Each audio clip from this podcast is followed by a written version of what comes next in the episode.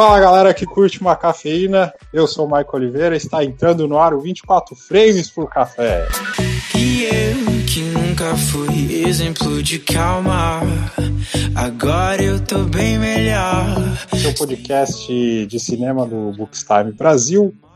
Hoje nós temos um, um programa especial, porque nós temos uma participação especial e antes de apresentar o nosso convidado, fazer o devido agradecimento aqui ao nosso companheiro de Caputino Cast, que possibilitou que isso acontecesse, o nosso Daniel Puerto, e por uma coincidência do familiar do destino, possibilitou que essa entrevista acontecesse. A gente já estava lutando por ela há um bom tempo. Então, Puerto, aquele abraço, muito obrigado. É, como você pode ver no título, a gente vai falar aqui sobre Democracia em Vertigem. Certamente você já deve ter ouvido falar nesse documentário, fez um grande barulho aí quando foi lançado. Uh, e atualmente também indicado ao Oscar, ele é dirigido pela Petra Costa e tem um excelente, uma excelente equipe técnica. E dentro dessa equipe técnica, o montador e o que fez o desenho de som, que é o Joaquim Castro, está aqui conosco, que é primo do Dani Puerto. Seja bem-vindo muito obrigado pela sua presença. Pô, eu que agradeço o convite. Sempre um prazer poder falar do meu trabalho, do filme, sobre arte, cultura. É isso, vamos lá. Beleza, obrigado. Então, assim, primeiro que muito feliz por, por estar tendo essa chance, que a gente fez um episódio há um tempo atrás sobre valorização do cinema nacional. E a sua presença aqui materializa tudo isso. A gente vai conversar bastante aí sobre, não só sobre democracia, também sobre outros projetos aí que você está tocando, a chance aí de, de a gente conhecer e da nossa audiência também conhecer. Antes de mais nada, primeiro aqui, atrasado, a gente não teve chance de conversar antes, queria é, catalogar aqui os parabéns pelo projeto, pelo filme, e esse filme realmente é um retrato do tempo dele, e também parabéns pela indicação ao Oscar. Muito obrigado. É, foi fruto de muito trabalho, nossa senhora, muito trabalho. Só eu, eu entrei, o filme já estava, a, a edição e as filmagens estavam acontecendo, né? E eu trabalhei um ano e oito meses no filme, né? Só na montagem e finalização de som e de imagem também, colaborei um pouco com o fotógrafo. Então foi um processo bem longo e muito intenso, porque as coisas foram acontecendo, o roteiro foi acontecendo junto com a própria história, né? É, então a gente era um filme sobre o impeachment e o filme foi se desenvolvendo, as coisas acontecendo, Lula foi preso, né? O grampo do Supremo, aquela coisa toda, dos, com, com, o Supremo, com tudo, né? Do Temer e tal. Sim. E, e, a gente na ilha de edição recebendo o material que chegava, uma coisa assim, é, bem visceral e, e foi, foi uma terapia para mim poder falar de política e fazer arte é, enquanto as coisas estavam acontecendo, assim, porque eu não conseguia me concentrar em outra coisa. E aí eu estava fazendo um trabalho sobre a própria história, né? Que eu estava. Uhum. Então, só um panorama inicial. Assim. Uhum, que curioso. Então, eu vou, eu vou voltar nesse gancho. Até anotei aqui, vou fazer questão de voltar, porque eu li uma, uma crítica do documentário que é o título é A História que Nunca Acaba. E você acabou de relatar isso que é uma dúvida que eu tinha, que as coisas foram acontecendo conforme vocês iam fechando o trabalho. ele não, é ele não parava. E a classe cinematográfica, muita gente assim falando, e a Petra, nunca vai terminar esse filme? Vocês não vão terminar esse filme? Sabe, assim, é, a gente era questionado porque é, acho que foram feitos mais uns quatro filmes sobre o impeachment. E esse filme começou a ser rodado ali na, em 2016, em março de 2016, né? É, e a princípio seria um filme sobre o impeachment. E ela foi filmando, filmando, filmando, filmando, filmando, e o filme tomou uma proporção né, muito maior. E, e acho que hoje ele aborda mesmo essa questão do fascismo que está latente no mundo, né? De como é, a democracia está na mão de poucas pessoas, o que é a democracia, né? Eu acho que assim o filme tenta abrir algumas reflexões, né? É verdade. Uma coisa, é, ele mostra a opinião de várias pessoas em relação à democracia e ali tu já vê as diferenças brutais de visão dos políticos brasileiros que nos representam. Exato. Agora, ô Joaquim, vou pedir para você, por gentileza, que se apresente para o nosso público. Diga qual que é a sua, a sua formação, o que, que você faz, há quanto ah. tempo que está nisso, como que você trabalha hoje, por gentileza. Uhum. Eu sou formado em rádio e TV, mas o meu trabalho de conclusão de curso ele foi já um curta-metragem, então eu sempre fui muito voltado para o cinema, né? Eu fiz estágio na TV Cultura aqui de São Paulo, que foi muito importante para mim, porque entendi é, o fluxo da TV também, o que é fazer um programa ao vivo, né? É, programas gravados, enfim, trabalhar estúdio. Foi muito interessante e lá na TV Cultura eu tive a possibilidade e a felicidade de trabalhar num programa sobre curtas-metragens chamado Zoom. E com esse programa eu viajava o Brasil cobrindo festivais de curtas-metragens e conhecendo cineastas e trocando muito com os cineastas de vários estados e foi um aprendizado enorme.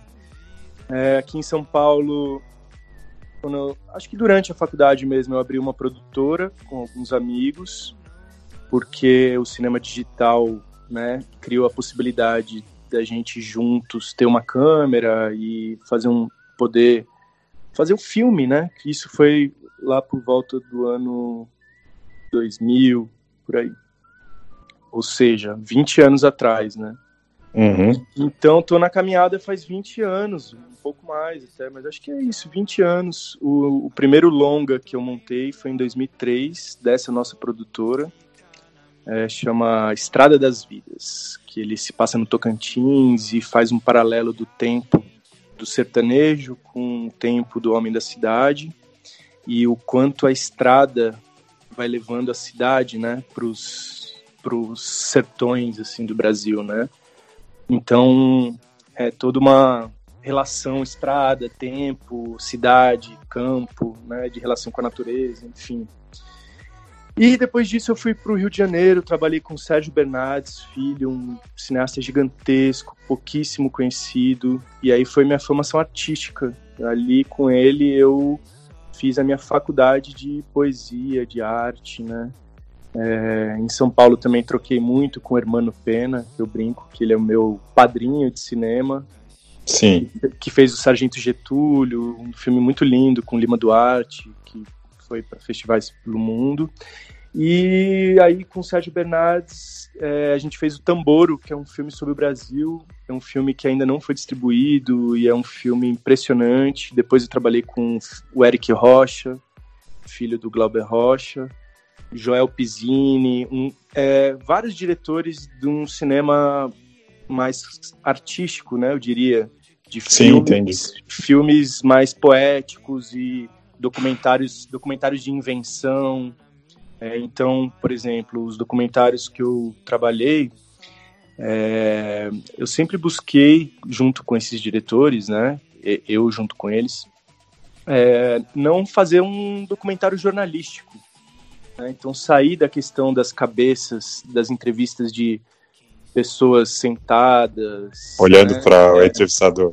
É, que hoje, inclusive, tem muito no Netflix, né? É, tem poucas obras que se arriscam a fazer uma linguagem diferente dessa, com um ranço muito jornalístico, né? Então, mas tem, tem alguns filmes, mas assim, é, então é, é uma experiência de linguagem também, esse processo, assim, de viver com esses diretores é, tão, é, como que eu posso dizer, criativos, né? Sim. E aí sempre a montagem foi uma, um, um, processo que, de, um, de um trabalho sonoro intenso também, né? Então, é, eu trabalhei com vários parceiros na ilha de edição, é, me chamavam, começaram a me chamar para montar alguns filmes e eu comecei a compor uma equipe junto comigo de parceiros que eu confio muito e que vão fazendo pesquisas sonoras para eu já ir trabalhando a imagem, entende? Então é um trabalho todo já de não apenas edição de imagem, né, edição de som também. Então, eu fui encontrando uma forma de, de trabalhar que eu tenho a colaboração de outros amigos também, artistas. É, que mais? E hoje em dia, e é muito difícil, né, viver dessa essa questão do cinema autoral, né, porque é uma proposta minha mesmo de, de vida, né, de uma ligação da arte e da minha vida que o primeiro longa que eu fiz como diretor foi sobre o Dominguinhos, Olha o sanfoneiro. Aí. É, o sanfoneiro. E foi um processo que se entrelaçou completamente com a minha vida, né? Porque o, eu dancei minha adolescência inteira forró, amo forró, tipo, forró foi a minha vida também. Então, sabe, quando você faz aquela, aqueles encontros, assim, do seu trabalho com a vida, que você fala, nossa, que interessante, quero isso, não quero trabalhar na Globo, não quero mercado. Será que é possível viver assim, né? E está sendo super possível até hoje. Vamos ver como né, a coisa se sucede agora também, né? Porque uhum. Agora tem uma nova lógica aí política, né? É, que eu não tô entendendo muito bem o que está acontecendo, assim, né, com o governo Bolsonaro, de dar menos relevância à cultura, enfim, é, coisas complexas, né? Então vamos ver como a coisa se sucede. Mas também, ao mesmo tempo, a Netflix está chegando com uma força muito grande, né? Então. Verdade. Investindo é, no. Nossa. É, é, o audiovisual é uma linguagem que está ditando né, o rumo da sociedade, tanto no celular quanto na, no Smart TV, cinema, né, assim, é, realidade virtual, 360, enfim, é, tudo é o audiovisual hoje, né? É, a vida das pessoas, nossa, é repleta de imagens o tempo todo, né? E, Sim. Então, eu sou bem crente de que é como teatro, sabe? É, é cinema artístico, cinema de invenção, que tem uma busca social, política, porque acho que tudo, toda essa minha inquietação eu busco também é, transformar em arte, né? Aquilo que, que a gente estava conversando sobre democracia em vertigem, que para mim foi como escrever um livro durante o acontecimento, sabe? É, ou pintar um quadro que esse quadro eu consiga expressar que eu tô sentindo, né? Assim. Ô Joaquim, a tua produtora ela é, ela é mais focada em, é, em montagem, em, em, som ou não? Então, eu tô fazendo um longa agora, o meu segundo longa como diretor, com o meu parceiro chamado Lucas Veglinski. Hum. E a hum. gente está fazendo um filme sobre o Teatro Oficina, do Zé Celso Martinez Correia. Sim. Então é uma produtora Celso. que. É, então é uma produtora que monta filmes e que também dirige. Eu tenho um outro colaborador que é o Delane Lima, que escreve roteiro e a gente participa de editais, né? Aqui em São Paulo ainda é, a Secretaria de Cultura está conseguindo colocar editais, né, para concorrência e, e é de extrema importância, né? Porque projetos super importantes podem sair do papel, né, de uma forma menos, é, como posso dizer, uma custosa para vocês.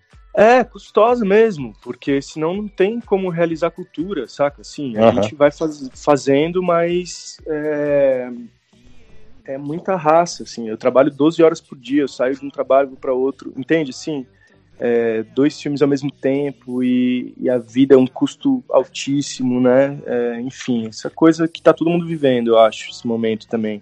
Você é diretor, é um cineasta. É uma, é uma produtora de filmes, de série, uhum. webséries, é, séries para TV, de conteúdo Sim. audiovisual, né?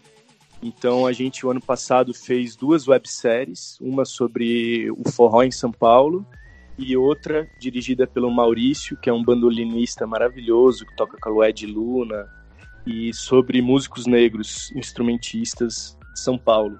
Então, uhum. duas webséries que eu tenho essa conexão com a música também, o cinema e a música, sabe? É, o primeiro filme foi sobre o Dominguinhos, e eu tenho é, vários trabalhos sobre a relação do cinema com a música. Com o Eric Rocha, eu fiz o filme sobre Jades Macalé, com o Joel Pizzini, eu fiz um filme sobre Ney Mato Grosso, né? E fiz um filme sobre a Maria Bethânia como câmera. Então, eu trabalho muito essa questão do, da música, desse registro musical, né? É, dentro do cinema. Como fazer um filme que não seja um DVD, certo? Entendi. E que a gente, né? Então são esses os desafios, meus desafios como montador, assim, querer uhum. Perceber o que cada obra tem é, como uma experiência nova, porque cada material me dá uma coisa, pra, é, é uma matéria-prima diferente. Então eu não posso fazer filmes com as formas totalmente iguais, entende? Claro. Né? Cada, cada, o material de arquivo é muito rico por isso porque cada material tem uma fonte, foi filmado por uma pessoa em décadas diferentes, então eu acredito que tudo isso influencie para fazer uma obra que seja diferente da outra. Não que todas não tenham uma característica minha também, como diretor ou montador, porque eu acho que isso é inevitável, né? Também. Mas ao mesmo tempo não cair naquela história do cinema jornalístico, é, documentário, porque as pessoas perguntam: é um documentário ou é uma ficção? né? E na verdade, tudo é documentário e tudo é ficção, né? Então, o Democracia em Vertigem ou o Dominguinhos são recortes da realidade, né? A gente está é, dando a nossa perspectiva mesmo, assim. Quando a Petra, quando a Petra chama a história para ela, é muito claro isso, que é um recorte da perspectiva dela, Sim. né? Sobre o Brasil, sobre a história do, da democracia da aristocracia, né, da classe alta. Então eu, como vim um pouco mais de baixo, sim, é, tenho outras inquietações que não entraram no filme, por exemplo, sobre uhum. o que é a democracia, né? Entende? Então, cada obra, é, é, o meu o meu entendimento como cineasta hoje, documentarista, é que são filmes, e, e, como fazer um bom filme, um filme que tenha fluxo, que tenha dinâmica é, e que seja popular, entende? Não, não quero conversar só com os meus, quero que o filme tenha um alcance grande. Né? Então, Democracia em Vertigem é um exemplo de que fazendo um cinema com experimentação, um documentário é, que tem poesia na montagem, né?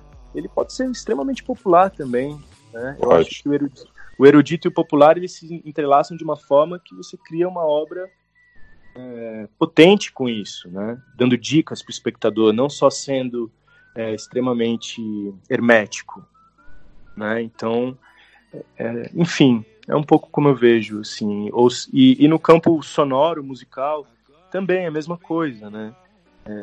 Estou é, falando dos dois, porque eu posso usar uma trilha, chamar um trilheiro para fazer trilhas sobre o material, mas eu também tenho milhões de outras coisas, né? De outras formas. Eu posso ouvir o som do filme e criar uma camada sonora só com o material bruto do, do som do filme. Entende o conceito de material bruto, né? Uhum. É, né? É, então eu escuto, eu não só vejo e elimino pela, pela imagem.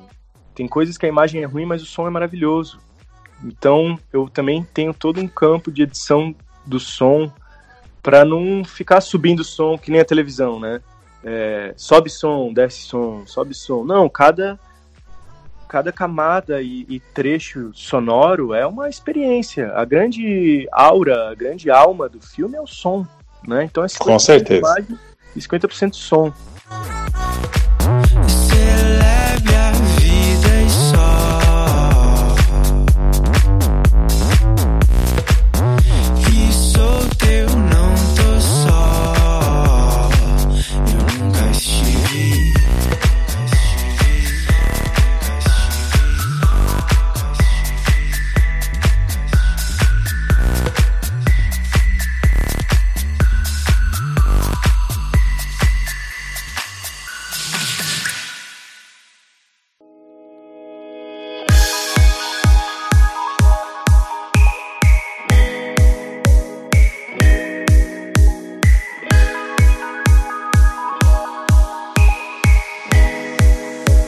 governo que está agora, ele tem uma visão da cultura. Né? Até ele fez umas lives aí falando em cultura para a maioria. Minha opinião pessoal é que a cultura ela tem que ser livre, nem maioria, nem minoria, livre. O que, que mudou no mercado? Vocês é, houve, de fato, vocês conseguiram perceber no dia a dia uma mudança depois de toda essa, essa troca aí de, de ideologia no poder? Enfim, o que, que mudou na prática e como que é o dia a dia de vocês? É... Nossa, eu me desdobro e faço jornada dupla, né? Então eu trabalho oito horas, estou trabalhando agora numa série, oito horas, e depois vou para minha produtora e trabalho mais umas quatro, né? E mudou muita coisa, né? As pessoas estão completamente preocupadas, editais que foram cancelados, é... essa questão de maioria é hiper complexa, né? Porque a cultura é justamente a exceção, né? Entende? Então, o congado de Justinópolis, os Guaranis em Biá, aqui de São Paulo, né? Eles são as exceções que a gente quer ver, quer é, saber dela, deles, dessa cultura brasileira, né? Então o cinema tem um poder de registro da humanidade, da própria cultura enorme. E se a gente for ficar fazendo filmes é, só sobre o que alguém quer que a gente faça, né? É, ou não pode ter isso, não pode ter aquilo, eu acho que é muito perigoso, muito perigoso. E efetivamente é isso. É, foi o, o mercado está sendo muito afetado e transformado. É, ainda está tendo, como foi só um ano de governo, né? As políticas públicas que existiam ainda, o pessoal está terminando de fazer, né? Os projetos é, então, agora, nesse ano que vem, é que o bicho vai pegar, agora, em 2020, que a gente vai entender mesmo é, o impacto. É, o impacto, porque até então o, os filmes estão. Né, ainda tem gente que tem projetos é, de políticas públicas anteriores, né? E agora vamos ver, porque a Ancine foi virou uma, é, tá super complexo, né? Não tem sim, Ministério sim. da Cultura, fez, a gente está sem A gente falou isso. É. Entendeu?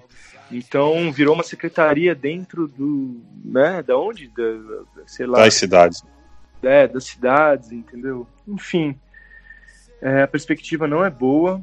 Eu acho que esse afastamento agora do Alvin mostra o tamanho da gravidade, né, das pessoas que estão sendo escolhidas para os cargos, né? Isso me preocupa bastante, bastante. Então, usar o discurso do Goebbels, né? Assim, as coisas, as piores coisas, assim, né? Possíveis, assim. Então, é, é uma loucura, né? É uma loucura. Vamos ver quanto tempo a gente demora para perceber que a cultura é uma é, é educação, né? A cultura é educação. Então, se você quer uma educação para o seu país, que as pessoas né, é, tenham um futuro digno, né? Para sustento próprio, felicidade, né, entretenimento, a música, poesia, cinema, teatro, né? É, são fundamentais né, para a felicidade da, de todos, entendeu? Assim como os esportes também. É, eu não acho que é excluindo a cultura que você vai fortalecer a economia, entendeu? Isso é uma bobagem, né? É enorme. Inclusive, a cultura é responsável, muito responsável pelo desenvolvimento da, da economia. O cinema, nossa, né? nessa fase, filmes indo, para Cannes, concorrendo, indo para o Oscar, indo para né? É, no nosso filme tem uma entrevista que a Petra fez com o Bolsonaro, que ele, fala, que ele fala assim: o cinema nacional nunca levou um filme para o Oscar. Sabe assim, uma pessoa que não tem noção. É, já tiveram vários filmes brasileiros que foram para o Oscar, né? É, enfim. É isso, Cidade de Deus, o Quatrilho, enfim, é, o Babenco com o Beijo da Mulher-Aranha. O cinema brasileiro está numa fase muito boa, né, ganhando o Festival de Veneza, super forte em Cannes, agora uhum. pro Oscar, né? Eu falei antes que o que estava dentro do Ministério das Cidades, que seria a cidadania, ele foi transferido em novembro para o Ministério do Turismo. Agora sim, você contou a sua história e a pergunta é: como que entrou nessa tua bela jornada? Como que entrou democracia em vertigem na tua vida? Pena que sobra sede pra te ver. Hoje eu não vou correr sem ter. Então, Democracia em Vertigem entrou na minha vida a partir de um telefonema da Petra me convidando para fazer o filme. E eu já havia trabalhado com o Eric e a Petra começou fazendo cinema com quando ela namorou o Eric e conheceu a mãe dele, que é a Paula Gaetan, e a Paula Gaetan, uma artista plástica sensacional, que foi casada com Glauber Rocha, e o Eric também é filho do Glauber, e a família toda de artistas, né? Tem a Ava Rocha, que é cantora, Maíra Senise, enfim, que é irmã deles. É, e aí a Petra, eu conheço ela nesse início dela no cinema, do primeiro curta que ela fez.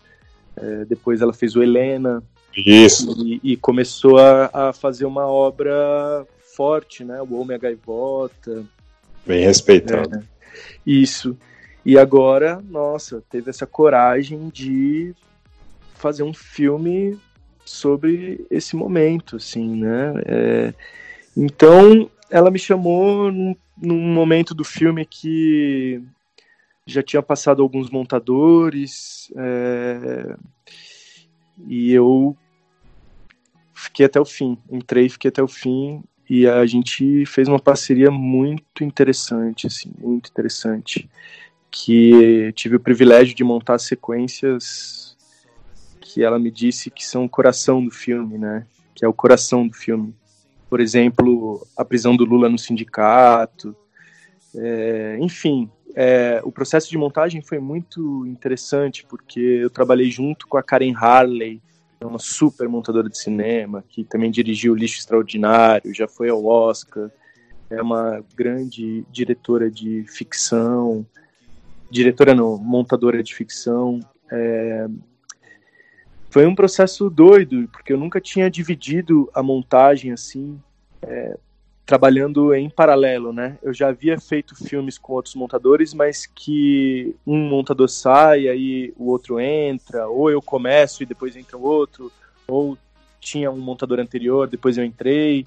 Mas assim, trabalhar ao mesmo tempo com outro montador, outra montadora, e vários assistentes, é, uma equipe de pesquisa, de fact-checking, né, que a gente chama, que é a pessoa vendo a veracidade das informações, o que pode ser, uhum. pode ser dito, o que não pode ser dito, o que está errado, né, e o que está certo.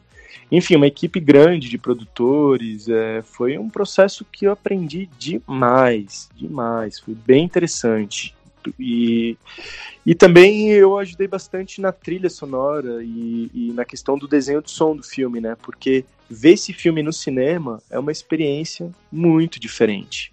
A não ser, que você, tenha, a não ser que você tenha um 5.1 em casa, aí dá para ter uma noção da espacialização sonora, né? Então, no início, é, é, eu trabalhei com o Leslie Schatz. O Leslie é um desenhista de som de Nova York ele trabalhou com o Coppola, Gus Van Sant, e a gente fez uma parceria, nossa, eu aprendi demais com ele, mas também foi uma troca, né? Como eu já estava no processo de montagem há muito tempo, já tinha pensado toda essa questão da espacialização sonora. Então, eu chamo de espacialização sonora, por exemplo, no início do filme, que a gente entra no carro meio com Lula e os fotógrafos vão vindo assim para cima, batendo a câmera no vidro. É, certo a ideia é que a, a porta, a porta da direita saia na caixa da direita. Aí ela bate, né, fecha a porta do lado direito. Então isso é que é espacialização, né? É, as portas do carro que estão do lado direito, do lado direito, a porta do lado esquerdo, do lado esquerdo. E como é esse desenho de som, né? É, a música e tudo. Então é toda uma outra dramaturgia, que não é o roteiro literário do, da narração dela, né? É uma é uma é uma outra uma outra perspectiva assim da obra, né? Enfim, que é a perspectiva sonora. E foi interessante, convidei algumas pessoas para fazer a trilha junto. Ela gostou da ideia das pessoas. A gente teve uma parceria incrível, assim. Foi e foi um, uma grande experiência para mim, porque eu fui percebendo, né, onde onde ia dar o impacto, a grandeza. É, é exatamente. Permita-me, um, em cima do que você falou, é, você tinha comentado lá no início que o projeto começou em março de 2016, que coincide com quando o Congresso passa o pedido do impeachment. É isso, né? É isso. Você entrou quando? Em Eu termos de data? O Bolsonaro foi em janeiro. Eu trabalhei até fevereiro, no filme, uhum. fevereiro de 2019. Uhum. Então, botam um, um ano e oito meses para trás. Uhum, 2017, por aí, né? O por quê? Até aproveitando para responder uma pergunta do colega o Paulo Zanella do Papo de Calçada, em cima do que você comentou aí da espacialidade de som, ele perguntou qual o tamanho da liberdade que você teve na hora da montagem, ou se já tinha algo pré-definido? Eu tive uma liberdade bem grande de criação mesmo, criar a energia da sequência. É, foi uma grande liberdade, porque como a gente trabalhava paralelamente na ilha, então a Karen Harley trabalhou com a Petra muito na questão do texto, né, é, nesse roteiro das falas e no roteiro do filme como um todo, e eu trabalhava em sequências, na, na criação das sequências, assim. É, Entendi. Entendeu? Não sei se ficou claro. Então elas recebiam meio que a criação que eu fazia, né, de dos trechos. E, e aí a gente conversava sobre, trocava coisas. A Karen também mexeu. É, teve o David Barker, que foi um outro montador é, fantástico, que participou muito do roteiro e também é, editou coisas. Então eu levantava a estrutura das sequências e aí depois a gente retrabalhava em cima, mas é, até a estrutura da sequência ser montada eu tinha liberdade total. Então foi, foi muito interessante, assim, muito interessante para mim o processo, sabe? Eu trabalhei bastante sozinho também na ilha, é, foi foi bem bem legal, um desafio muito grande e fiquei super feliz com o resultado, né? Porque, nossa, inimaginável, assim. Inimaginável chegar no Oscar. É o sonho que eu nunca me permiti é. sonhar, sabe? Eu, e eu tenho mais essa coisa do, do, cinema autoral, tal, né? Outros festivais que são mais artísticos, porque o Oscar, queira ou não, no, o Oscar de documentário, não, não são filmes que se né, tem uma linguagem, o um filme totalmente artístico, né? É, tem outros festivais. Com certeza. Entendeu? Então, foi meu, o Oscar nunca vai querer olhar tanto para as coisas que a gente faz, né? Eu imaginava isso. E aí, só que teve todo esse entrelaçamento, né, de, da política no mundo. Então, nosso time dialoga muito com a questão da democracia nos Estados Unidos, desse momento dos Estados Unidos também, né? É, e aí, quando a gente lançou o filme no Netflix, foi justamente no momento do que o Intercept lançou o, a Vaza Jato, né? Pois é. é. E, e agora o Oscar foi no momento que os Estados Unidos tá fazendo essa guerra, né, com o Irã. Então, a questão da democracia está muito latente no mundo, né? É, é de fato um retrato do, do tempo. Agora, você estava falando aí da tua como que foi o teu trabalho dentro do documentário e curiosamente as coisas que me chamaram a atenção pelo que tu contou foi que você trabalhou porque como foi falado lá atrás teve, tivemos outros documentários a respeito do impeachment como o processo e outros a, a diferença uhum. desse aqui é que ele tem um olhar intimista, uma vez que a vida da diretora também vai se desenrolando conforme a, as épocas da política brasileira vão mudando. A família dela tem, tinha engajamento político, então foi bem personalista. É, essa montagem que você fez, inclusive me impactou, ô Joaquim, quando ela fala que na cosmologia do Bolsonaro, os pais delas deveriam, os pais dela deveriam ter um determinado destino, porque antes, lá no início do documentário, é, eu criei um, como é, uma proximidade emocional com a vida dela, dada a história que foi contada. E quando chega nos dias de hoje, a gente percebe a preocupação das pessoas com certas frases é, de apoio a coisas que já aconteceram. Isso não tinha me ocorrido antes.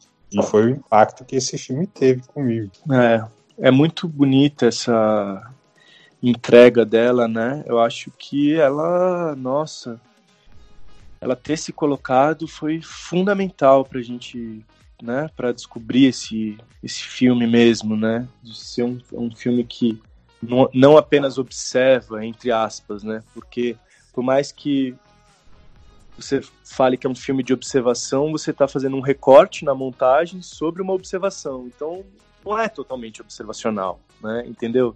E no caso, é, é ela resolveu mesmo se colocar de frente com a história do Brasil, né? Foi uma coragem enorme, enorme.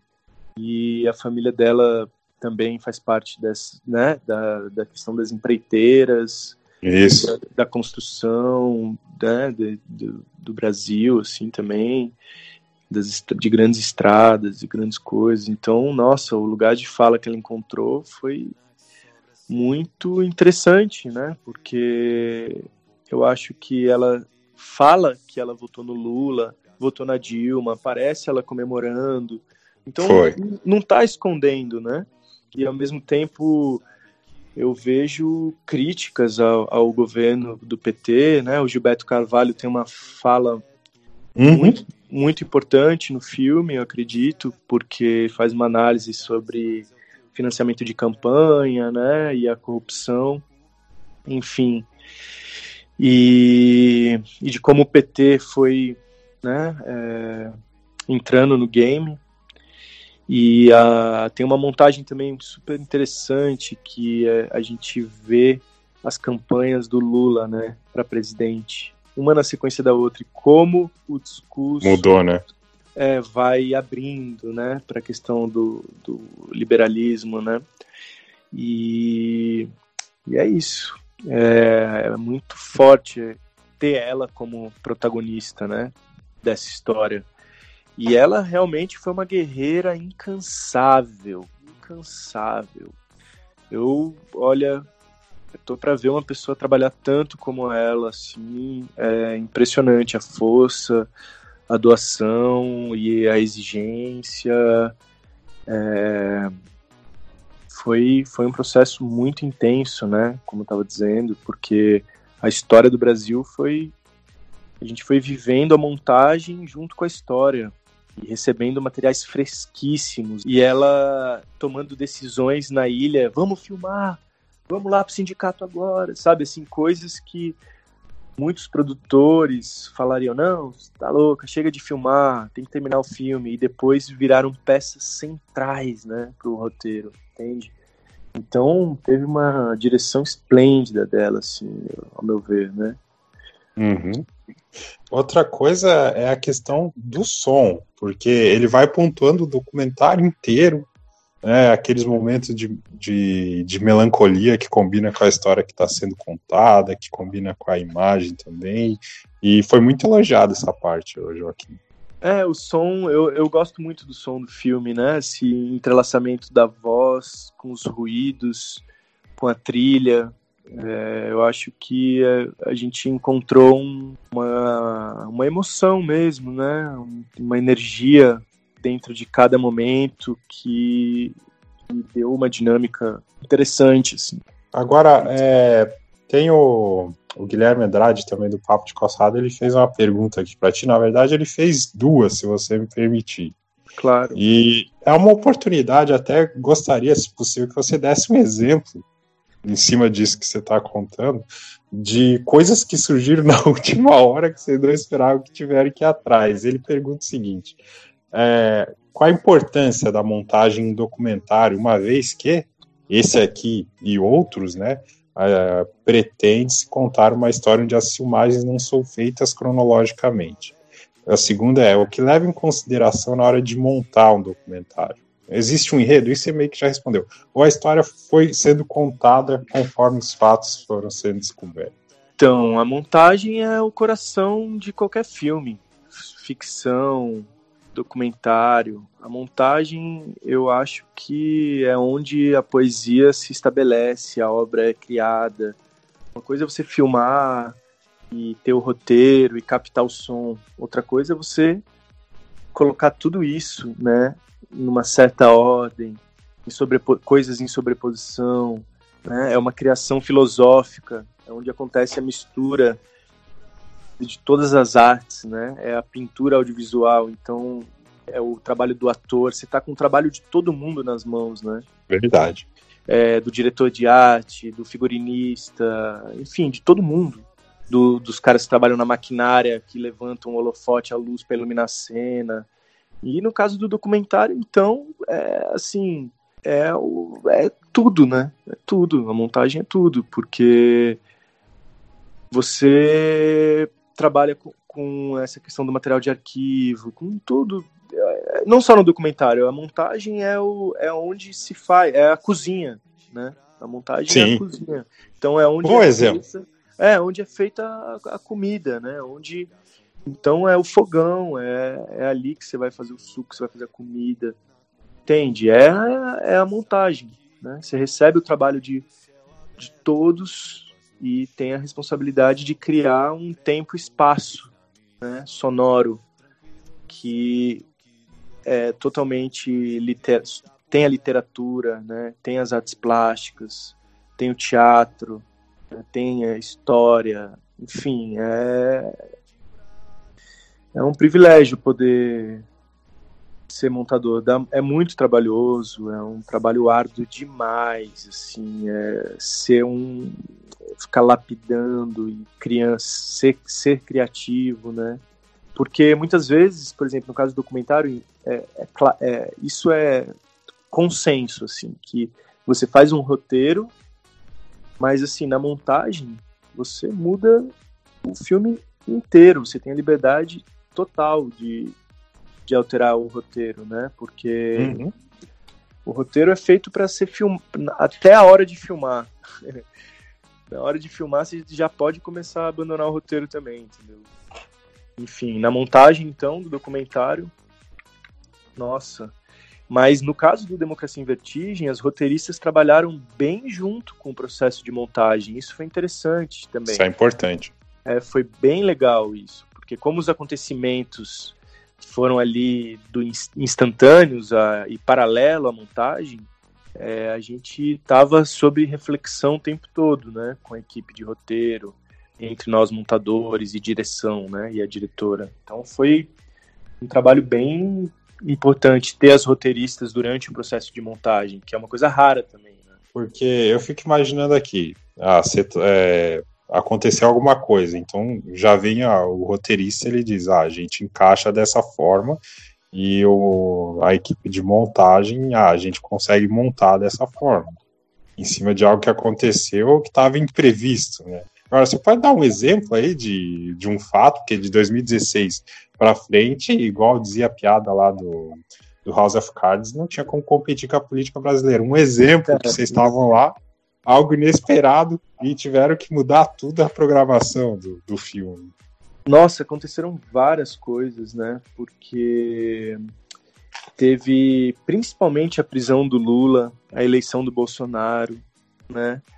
É, a questão do, do grampo, do é, a, a, prisão do Lula principalmente desde o princípio, assim, a questão dos grampos, da Lava Jato, processo processo que eu acho que o maior exemplo é a prisão do Lula e a eleição do, do Bolsonaro. É que eu falando assim, a prisão do Lula não é só o dia em que o Lula foi preso, a prisão do Lula é uma toda uma continuidade.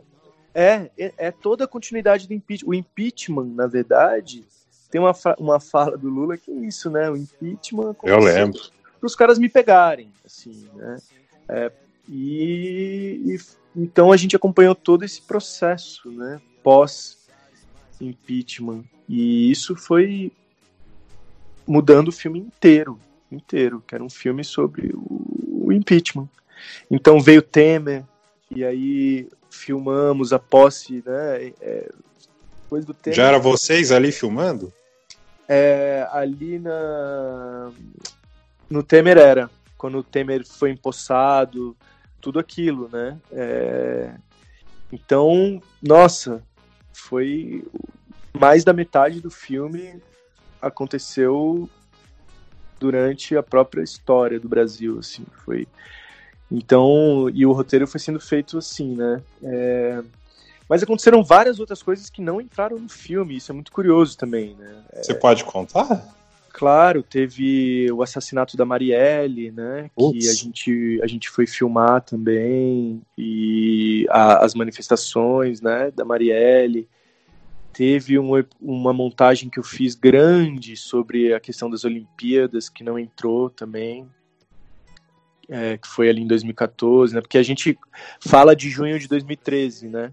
E aí, em 2014 teve as Olimpíadas e tudo, e teve uma sequência grande que acabou não entrando. É, por isso que eu digo, é um recorte, né? Histórico. Uhum. Teve o famoso, incrível Carnaval da Tuiuti, que fez o Vampirão, e a gente, a gente fez uma sequência incrível, que a princípio eu fui contra, e depois mudei de ideia, e achava que tinha que entrar no filme, mas aí tinha falado tanto contra que ninguém quis voltar, voltar mais no filme. É, e depois senti falta tá Mas assim, é, então tem essas, essas energias que são colocadas, a gente nem fala sobre, mas é, é milhões de eventos que foram sendo filmados, assim, né? É, muitas coisas não entraram. Né? E. É, teve é, enfim, a coisa de filmar o depoimento do Lula pro Moro, né? Teve todo a questão das delações premiadas também, foi uma decupagem, nossa, deu um trabalho, assim, que eu fiquei responsável por ouvir todas as delações premiadas. Cara. Época, é, na época do que estourou tudo aí, Lava Jato, Odebrecht e tal. Então é um trabalho, assim, que uma grande parte dele não entra, né? Isso é, é incrível do cinema também. Porque uhum. a, gente, a, gente, fez um filme de duas horas, né? E assim, trabalhamos um ano e oito meses para chegar nessas duas horas. Isso significa Sim. que teve um trabalho gigantesco de muitas pessoas que, no final das contas, não, não entra, mas tudo faz parte do processo para chegar onde a gente chegou, né? Sim, e com certeza a gente perdeu muita coisa importante, bem feita, bonita. Eu fiz teatro uhum. e a gente costumava brincar que é, muitas pílulas, né, elas aconteciam durante o ensaio. E no é. cinema você converte isso que é o que fica de fora, no caso. A primeira vez que você viu o conteúdo fechado, editado, acabado, montado, qual foi a sensação? Nossa, a primeira vez que eu vi foi no. Faz exatamente um ano. Foi no Festival de Sundance, é, nos Estados Unidos. E foi muito emocionante, né? Nossa. Foi muito emocionante. Porque dá muito trabalho. É, eu fiquei super feliz, assim. É, não sei nem te dizer, mas não imaginava que a gente fosse chegar entre os cinco no Oscar, assim, porque lá em Sundance a gente inclusive perdeu para um filme que chama Honeyland e que está concorrendo com a gente também uhum. no Oscar. É, e eu fiquei muito triste, assim, porque eu tinha certeza que a gente ia ganhar alguma coisa, sabe, lá em Sundance. Sim. E a gente perdeu, cara. Foi, foi.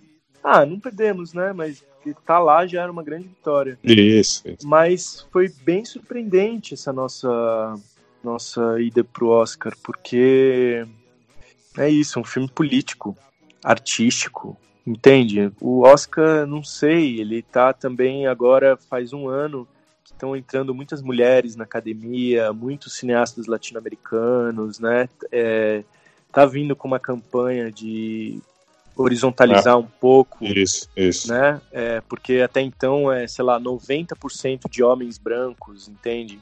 Que são é. os membros da academia, né? E eu acho que está tendo uma mudança aí interessante, importante, né? Muito Concordo. importante.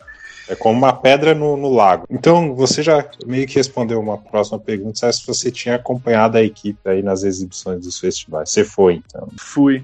A gente exibiu em Sundance e depois entrou no Netflix. Na verdade, esse filme teve um caminho diferente dos filmes que, que eu fiz até então, porque entrou direto na plataforma, não rodou muito festivais, é, não passou muito em salas de cinema, coisa que eu fiquei bem triste, assim, eu acho que poderia passar no Netflix, sim, estreia no Netflix, mas eu acho que tem que ter passar na sala de cinema também, entendeu?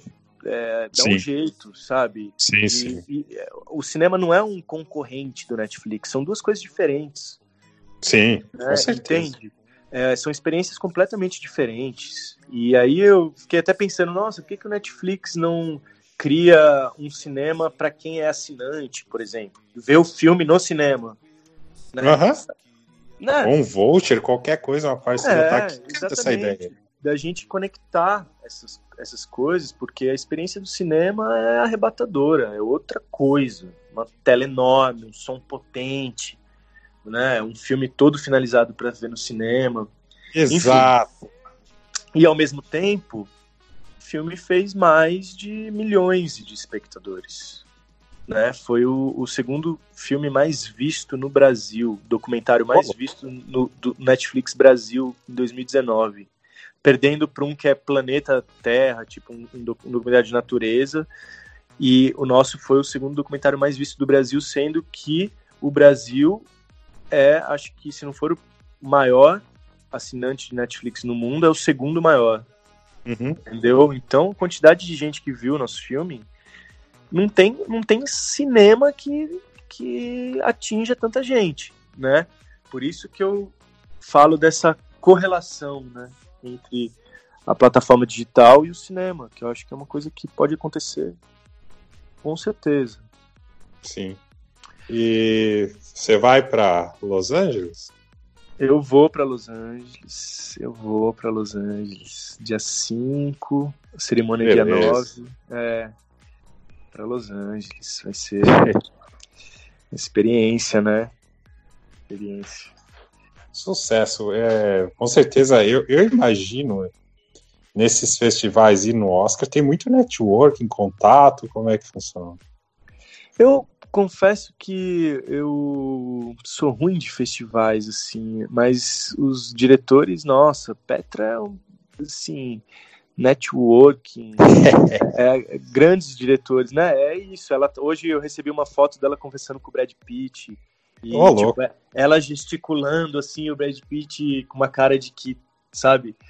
Ela é. tava, tava, ele ouvindo muito o que ela tava dizendo, assim, sabe? Sim.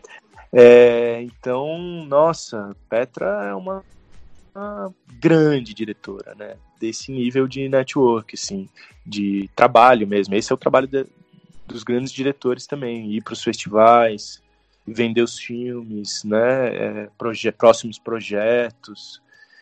E, e, lá no Oscar, mas eu sou um pouco mais interiorano, assim, um pouco mais jacu.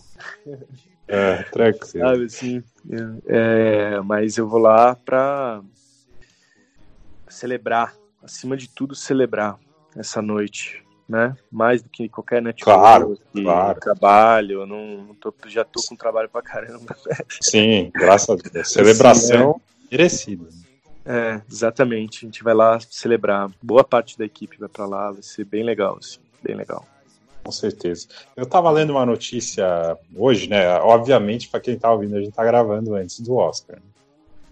Mas hoje, no dia dessa gravação, eu estava lendo que o sucesso do Democracia em Vertigem está impulsionando um projeto de um. Eu não lembro o nome do, do cineasta, se não me engano, ele fez o Jardim das Aflições, e ele está fazendo uma arrecadação. E depois do sucesso, isso impulsionou é, essa tratativa dele. Então, com certeza terão outros projetos é, de mesma ideologia, de ideologia diferente.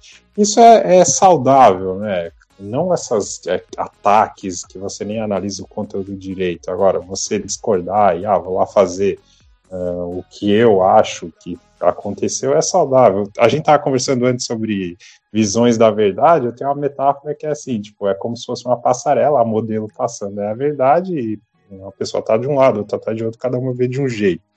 Qual que você acha que vai ser o impacto desse projeto de vocês para o presente e para o futuro? É, eu acho que já está impactando muito, né? O fato de a gente ter ido para o Oscar, eu acho que significa muito simbolicamente mesmo. Eu não estou super valorizando artisticamente, mas acho que é, a gente tem que refletir sobre a democracia. Acho que a gente está nesse momento de refletir que mundo que a gente quer, né? É, queremos um mundo quente pra caramba, com devastação, né? Sem biodiversidade? Não queremos. Queremos rios limpos, né? Queremos que as pessoas não passem fome, não tenha miséria. Então, não é possível que a gente pense tão diferente, que as ideologias sejam tão diferentes assim, né? Eu acho que esse filme tem que ser feito, que façam. O problema é censurar filmes, né? Não Exato. criar filmes. Eu acho que a arte está aí para todo mundo pintar, né? Os pincéis estão aí, as tintas, as cores, as câmeras, né? Os palcos. É isso aí, beleza. Né? Estão aí para que todo mundo se né, vá para o front, tome a frente, peça a palavra, fale, escute. Que também a gente está no momento sem escuta. Né? Você vê a quantidade de, de pessoas que vociferam na internet, entendeu? É, é um país que, que merece, o mundo merece uma reflexão sobre o que é a democracia hoje, né? O que, que a gente quer para o mundo. Porque se não mudar o sistema, a gente vai ficar vivendo esses colapsos cíclicos sempre, entendeu? Colapsos da democracia, volta do fascismo. Entende? É... A gente tem que encontrar soluções mais potentes, respeitar os analfabetos, entende? Não achar que são ignorantes, né? Os quilombos, as aldeias. Então, esse é o, é o é, né? E nem são minorias, assim. É, a gente está falando da maioria das mulheres, né? direitos humanos, sim. Claro que ninguém quer um bando de é, enfim, é, o pessoal eles extrapolam os exemplos para gerar é, medo, temeridade. É, exatamente. E, e, e, é isso, né? Acho, acho que a violência se combate com mais violência e não com educação né? e, e com cultura. Esse é um grande problema também. É, é, a violência se combate com educação, com cultura, com ofício, com profissão, com saúde, saúde pública, né, escolas públicas boas. É assim que se combate a violência, né? Não tem segredo.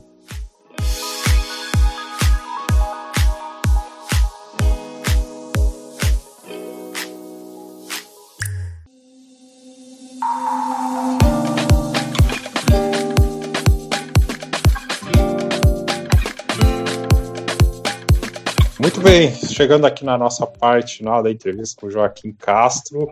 Agora, quem está ouvindo o podcast certamente quer saber como faz para te encontrar, como faz para te achar e até a chance de você falar sobre projetos presentes, projetos futuros, o que, que vem por aí, o que você está fazendo atualmente. Esse é o momento. É, agora, em fevereiro, vai ser lançado um filme sobre o Gabriel Medina, surfista, que eu. Opa! É, trabalhei na montagem do filme, na, vai ser lançado pela Globoplay.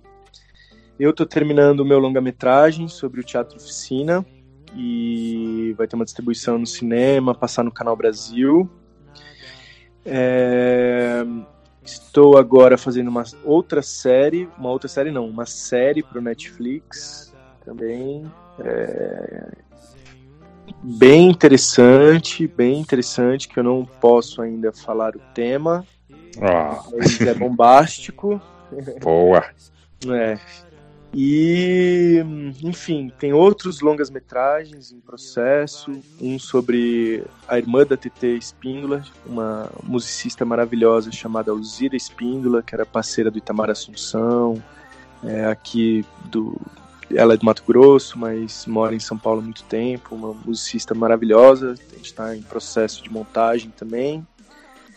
E e é isso, e planos para o futuro de filmes, é, filmes musicais, e aí eu vou mais para o campo da ficção agora, pretendo esse ano fazer um, um filme de ficção, também musical, mas de ficção, sobre um grande músico brasileiro chamado Hermeto Pascoal.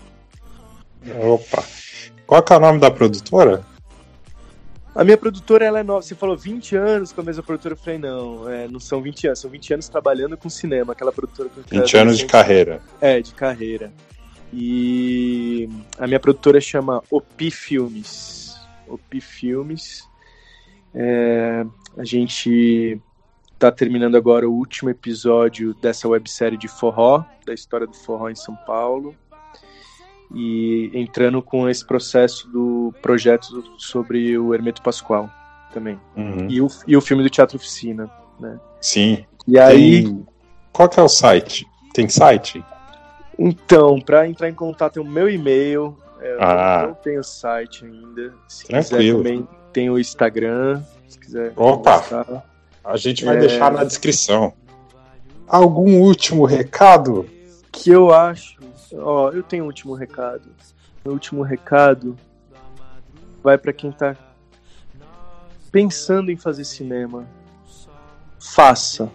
Faça cinema. Não é fácil, é, mas é muito importante a gente estar dominando a linguagem audiovisual, sabendo fazer, não apenas recebendo, mas também criando conteúdo, porque é, a gente tem muito o que dizer, entendeu? E não dá para deixar na mão dos outros e apenas receber.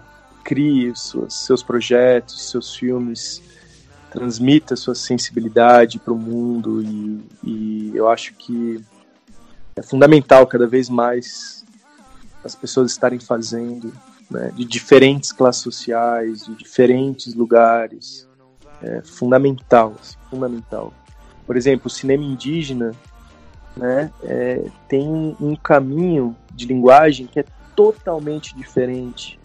Né, os roteiros e, e a forma de filmar totalmente diferente, é outra ontologia né, de nós ocidentais, né, é, cosmopolitas, entende que tem uma linguagem pré-estabelecida, o roteiro super cerebral, né, então espero que todas as, as culturas criem seus cinemas também, façam seus filmes, né? E, enfim, eu amo a minha profissão, então é um, é um prazer poder estar falando e, e é isso. Sensacional, olha.